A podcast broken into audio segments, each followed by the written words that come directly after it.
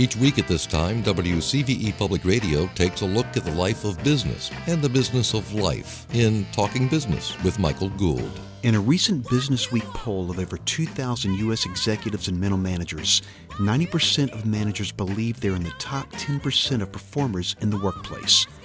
Most managers truly believe they are better than they are. But what are the qualities of a bad manager? For me, would be micromanaging and uh, not recognizing when your employees are working really hard. They're uncomfortable with people, and that uh, you know either they micromanage or they give you no guidance, too emotional for you, or they're they're not there at all. They have too big of an ego and they don't really know what they're doing, and it's sink or swim for them, so they don't know they're trying the best they can, but they're not really good at what they do.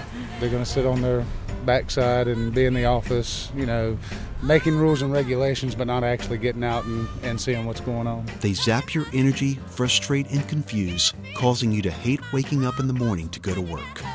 And usually it's more than one individual event or circumstance that leads to that resentment. It includes too tight a rein on activities as well as a lack of appreciation. Some people were never meant to be managers. I once worked with one individual who complained that this management stuff would be so much easier if he didn't have people to deal with. Management by walking around was developed by executives at Hewlett Packard in the 1970s, and MBWA was popularized by Tom Peters' book In Search of Excellence. Top managers who are engaged and connected accomplish much more than those who are isolated behind their desk. Effective leaders have to earn respect by their actions and not just by their title. Talking Business, I'm Michael Gould.